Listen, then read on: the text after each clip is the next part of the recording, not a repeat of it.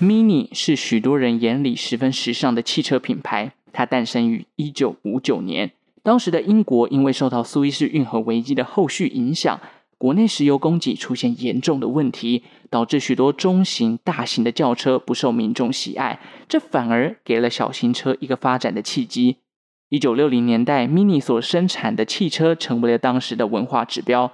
如今，Mini 已经成为了德国汽车 BMW 底下的一个子品牌。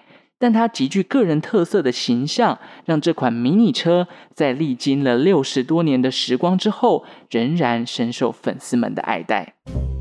Hello，大家好，欢迎收听周报时光机，我是主持人派翠克。来到七月了，新的一季又要展开了。再过几个礼拜呢，哈，这本节目啊，周报时光机也要满两周年了。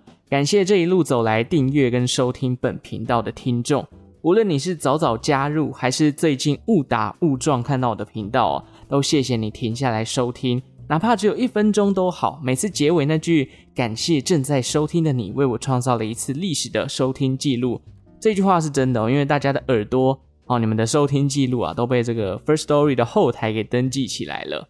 在这边呢，派翠克也由衷希望大家可以来多多跟我互动啦，哈，不管是留个贴图啊，还是回复我的 IG 等等的，想多知道啊，收听这个频道的人对于本节目到底有什么样的想法啦？如果有其他的 Podcaster 哦，你愿意找小弟呢，好上你们的节目进行闲聊，我也是非常愿意的哦。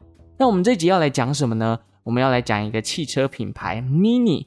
这个汽车品牌最早是英国起家，后来被德国 B N W 给收购。根据全球的汽车销售统计，Mini 总共在一百零九个国家进行销售。同时呢，它荣登了英国二零二一年汽车销售排行榜的第三名。虽然这款车不算超跑，但它的车型一直都有一群拥护者。在这个品牌诞生超过六十年的岁月当中，它已经跟苹果的手机一样，成为许多人的信仰了。至于这个汽车的品牌，它的起源故事是什么呢？既然要讲 Mini 这个品牌呢，我们就得从第二次以阿战争，也就是苏伊士运河的危机说起。之前派翠克讲过石油危机的第三次以阿战争，以及后来因为利比亚阿拉伯航空被击落而引发的第四次以阿战争。这一次呢，我们把时间线往前推一点，来认识一下这个改变欧洲大国地位的历史事件。那介绍完之后呢，再来跟大家聊聊 Mini 的一些起源故事。一九五二年，埃及内部发生政变，原先英国扶持的埃及政府啊，被纳瑟这个人给推翻了。后来，纳瑟更在一九五四年成为了埃及的总理。上任的纳瑟改变了埃及政府的惯性，原本亲近西方国家的作风，在他的领导之下完全转变。纳瑟推行的是所谓的阿拉伯民族主义，并且选择亲近苏联等共产国家，这等同于啊是踩了美国政府的底线哦。那在当时的背景，埃及政府正在修筑这个亚斯文水坝，而大量的修筑经费其实都来自于美国。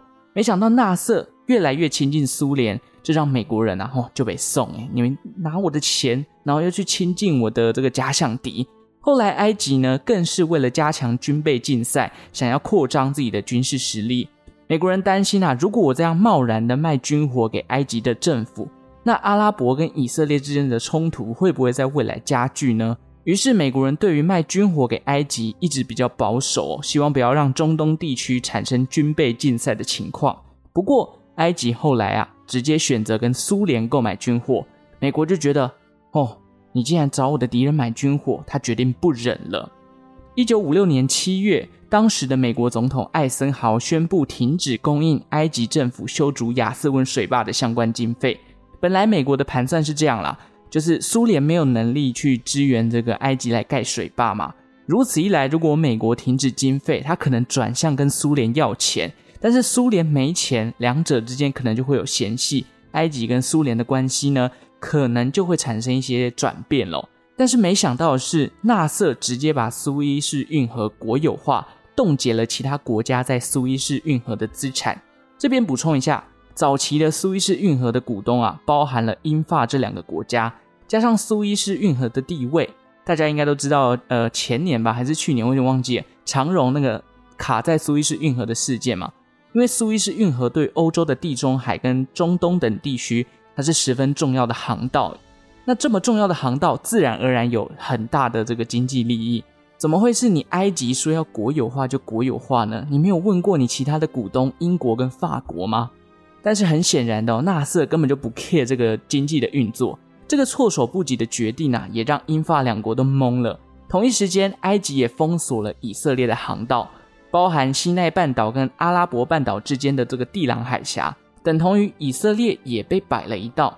后来等到英法两国回神之后，他开始跟美国抱怨：“哎，老美啊，你这样搞。”等于是搞到我们两个国家的利益耶，你要不要自己去跟埃及协调好，帮我们讲讲话，不要把这个苏伊士运河收归国有嘛？那我们的经济利益怎么办？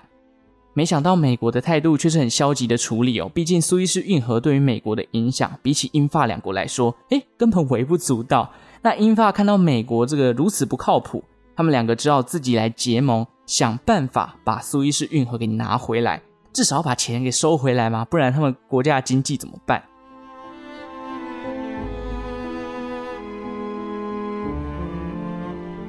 时间来到一九五六年的十月份，后来英法两国找上了谁来帮忙呢？找上了另外一个倒霉鬼，也就是以色列哦。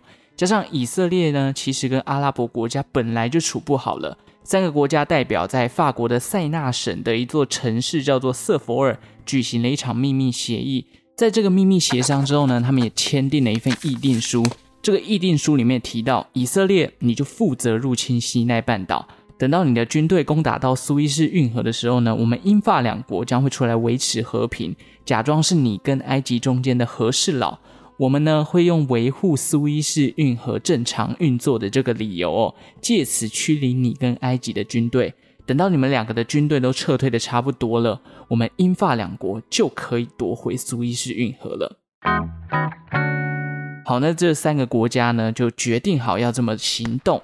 时间到了一九五六年的十月三十日，此时埃及跟以色列可以说是打得非常火热哦。那英法两国也照着之前计划好的策略，对埃及跟以色列发出了最后通牒。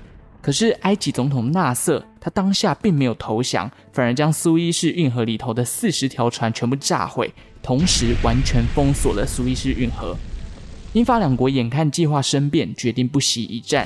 十一月开始，英法两国的伞兵啊、海军舰队开始攻打埃及。那这埃及第一时间、啊，当然完全挡不住英法联军的炮火，节节败退。可是英法联军错估了阿拉伯人的韧性哦，加上埃及总统纳瑟开始对他们的人民卖弄所谓的民族情绪。纳瑟告诉他的子民哦，这是属于一场埃及人的战争。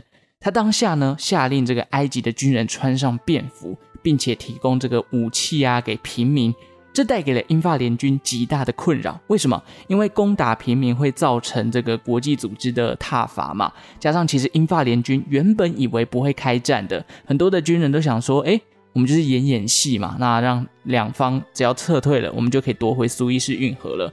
只是没有想到纳瑟。还真的不投降，然后导致这个英法联军要跟埃及交战，而且还要伤及这个无辜，这让英法两国的作战能力啊，因为要避免受到谴责，又不想伤害平民，等于说作战上面变得非常的困难。那这个战线一拉长，经费就开始烧了，加上阿拉伯其他国家也开始针对英法两国进行石油的制裁，同一时间。这个老美，美国也在旁边观察风向。美国政府担心，如果支持英法联军的行动的话，会引爆阿拉伯国家的不满。因此，他这个时候也出声谴责了英法入侵埃及的行为。事实上，在十月三十日的时候，联合国就召开了一场紧急会议，要求以色列跟英法你们立刻撤军。但是因为这个英法也同属会员国嘛，两国在会议中呢就使用了否决权。因此，这一场侵略行动就继续下去了。那后来局势变得更为复杂，为什么？因为这时候苏联也进来掺一脚了。他警告英法两国，如果你们再不撤军，不排除使用核武器来逼你们撤退。可能会有人好奇，诶，为什么美国跟苏联都要帮助埃及呢？其实两者很简单啊，坦白讲，就是都觊觎这个阿拉伯国家的利益嘛。那比起苏联纯粹想要拉拢阿拉伯国家，美国考量的点就更多了。一方面呢是要顾及美国、英国、法国三个国家之间的情谊；另一方面又担心以色列的状况，再来又害怕如果自己真的出兵帮助他们，会给苏联一个借口，这样的话就可能会引发第三次世界大战了。种种原因之下，美国最后决定用经济制裁的手段结束英法以及以色列对埃及的入侵。那美国怎么做呢？首先呢，他发出了最后的通牒，警告这个英国跟法国：你们再不撤兵，我们也要停止供应你们石油喽。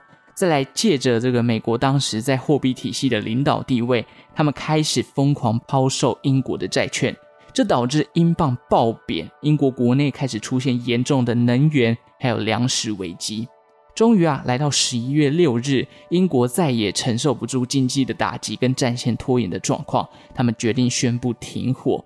第二次中东战争呢，也在此时落下了帷幕。最终，苏伊士运河的主权回到了埃及身上。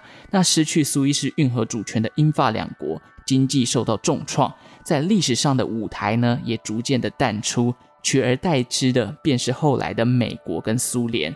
而悬而未决的埃及与以色列之间的冲突，则成为了日后第三次以阿战争的种子。好了，快速讲解完第二次以阿战争的背景啦，接着来说明后续 Mini 是怎样在苏伊士运河危机过后崛起的吧。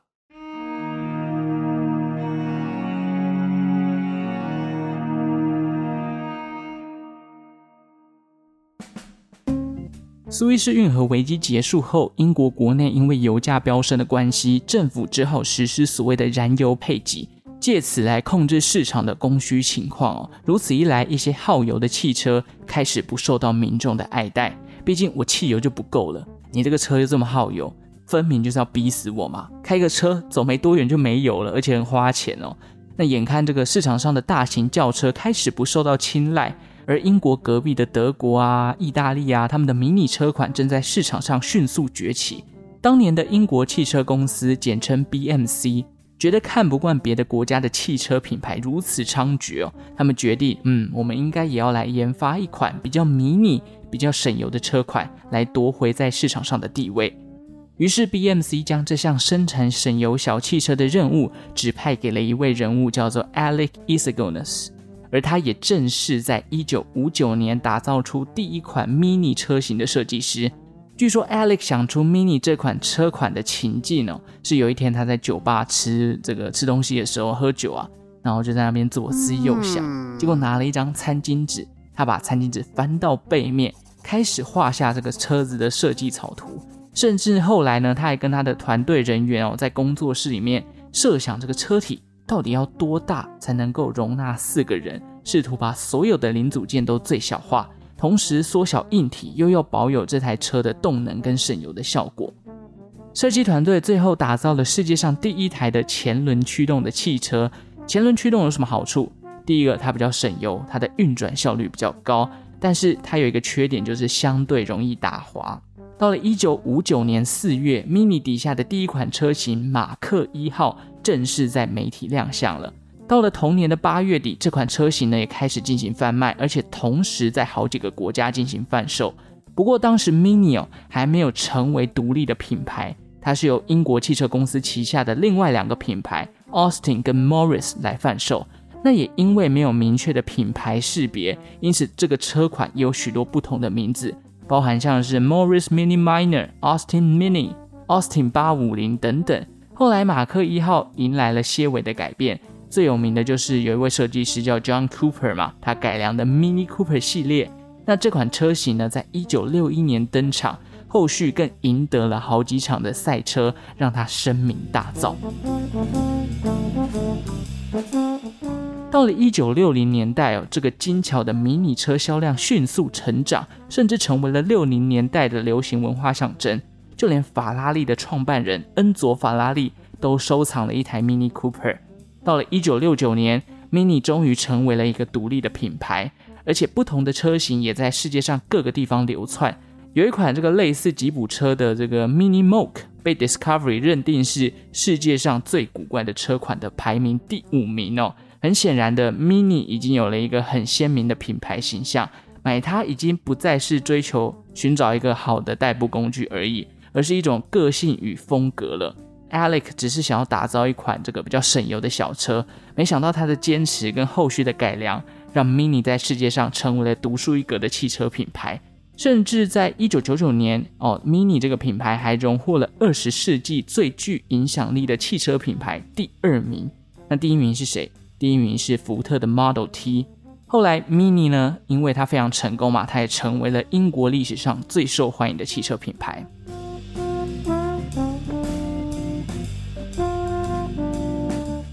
不过在八零年代以后，这个石油危机冲击全球嘛，新形态的这个小型车变得更便宜、更舒适，而且更省油，Mini 的车款就开始滞销，业绩已经大不如前了。到了两千年。德国的 BMW 收购了 Mini，并且将它改成全部大写的写法。因为其实一开始的 Mini 是大写 M，然后 INI 是小写。但后来 BMW 收购之后，整个 logo 就改成 MINI，四个字都大写哦。而且就在二零零一年，也就是收购的隔年，BMW 就推出了他们版本的 Mini。到如今，Mini 还是保有六零年代的品牌形象，给人一种又复古又兼具质感的形象。